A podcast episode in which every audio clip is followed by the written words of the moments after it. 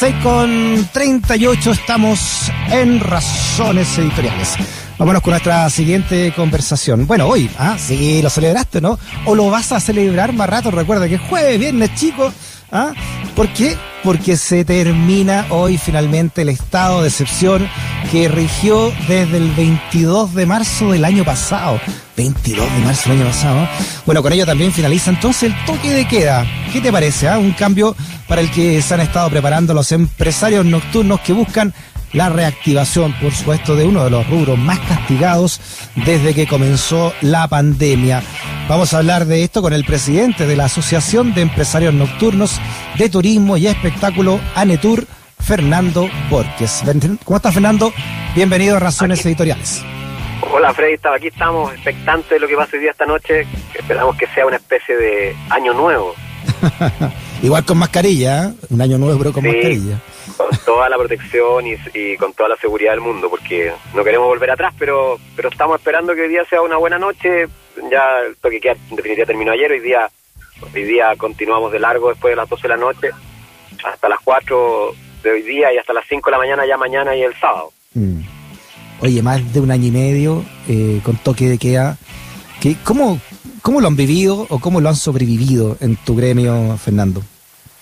con mucha deuda, muchos no han sobrevivido, una parte importante en el camino fue cerrando cortinas porque no, no daba, eh, la discoteca, el, local de alta noche, la discoteca, el cabaret, no, no tuvo posibilidad de reinvención, no, no pudo ser restaurante, no pudo ser pub, entonces terminó cerrando.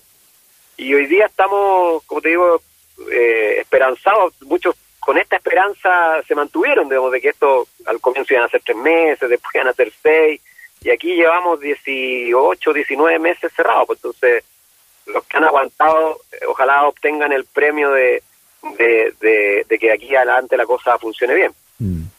¿Hay algún catastro en el gremio, Fernando, de cuánto o qué porcentaje ha quebrado de los empresarios nocturnos al menos? En el mundo que yo represento, que es discoteca, cabaret, salas de espectáculo, que como la alta noche, esa noche más tardía, de la una de la mañana, dos de la, de la noche por ahí, la mitad tuvo que cerrar. Mira.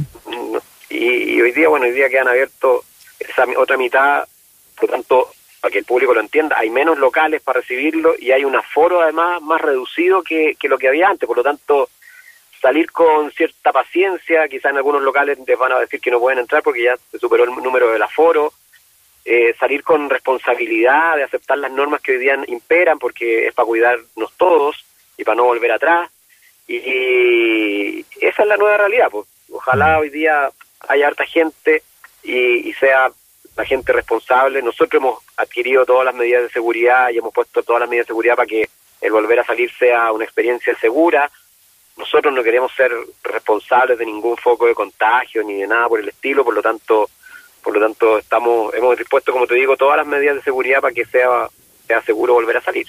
Cuéntanos un poco eso, ¿no? ¿Cómo, porque ya se sabía, ¿no? Prácticamente que, el, que no había piso político para que el gobierno eh, siguiera eh, apostregando aún más el fin de este estado de excepción. Que, ¿Cómo se han ido preparando entonces para un regreso ya masivo o al menos dentro de lo que la ley permite todavía? Eh, bueno, nosotros hemos eh, insistido mucho en pedir el pase de movilidad porque las discotecas y los cabarets son lugares eh, esencialmente cerrados y, ahí se va a exigir aquello. Se le ha exigido a nuestros trabajadores, a pesar de que la ley no nos obliga a exigirlo y que no podríamos echar a alguien que, que no quisiera vacunarse. lo consultamos al inspector de trabajo y así, pero nosotros hemos contratado gente vacunada, así que la mayoría están con eso eh, el uso de alcohol gel y todas estas medidas que hemos aprendido, el distanciamiento, el uso de mascarilla para, para moverse adentro de los locales, eh, a la adquisición de unos dispositivos que miden el CO2, mayor ventilación. En algunos locales se han puesto algunos, eh, algunas máquinas que limpian el, el aire.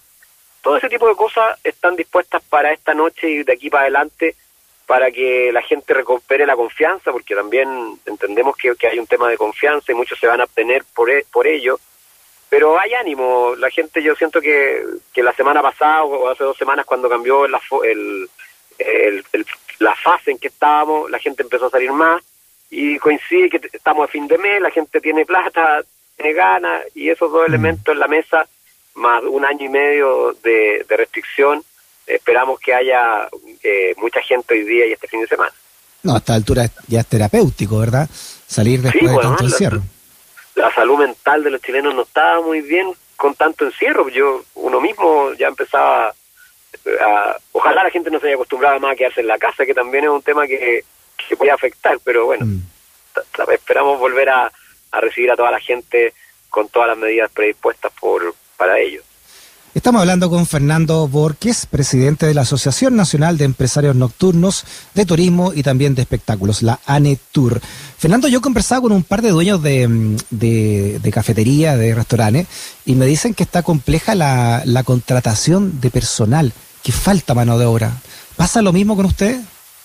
Lo mismo. Yo creo que todos los rubros están afectados. He escuchado lo mismo de, la agricultura, de, la construcción y es entendible en el caso nuestro también porque porque también hay un grado de exposición quizás distinto es un lugar cerrado hay jóvenes hay alcohol de por medio hemos hemos puesto avisos se ha tratado de contratar gente ha llegado pero bueno esperamos que esto vaya mejorando en la medida que no sé si son los bonos no sé si es el miedo no sé si es eh, los el retiro uno dos tres y cuatro no no lo sé y no quiero hacer un juicio de eso pero pero esperamos que a medida que vaya recuperándose la confianza, la gente vaya disponiéndose más a, trabajar y, estamos, como te digo, esperando que, eso también ha sido difícil, no, no ha sido fácil recontratar gente, mm. muchos de los que teníamos antes se reinventaron también en la pandemia, hoy día tienen su propio su propio emprendimiento, entonces también eso ha hecho que la gente no, no quiera volver a trabajar.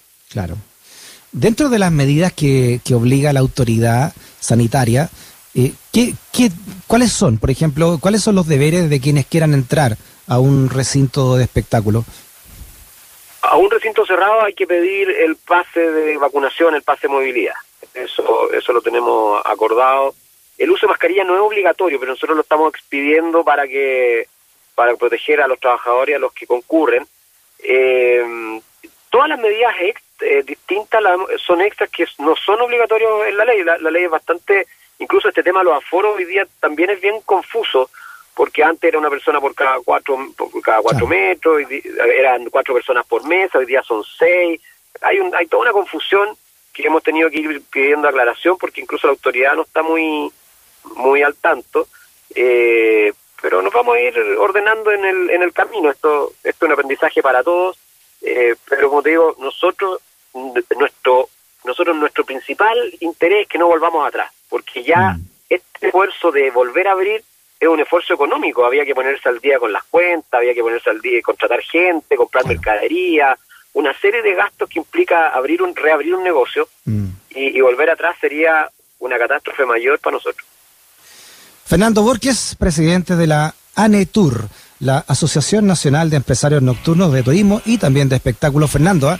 bueno, a, a pasarlo bien nomás entonces con esta cautela usarlo bien con responsabilidad y tomando todas las medidas de seguridad, por favor, para que no y entendiendo que haya foro reducido y que quizás hay que llegar a juntarlo a los locales. Fernando, que esté bien, ¿eh? Chao. Gracias, Freddy, que esté muy bien tú también.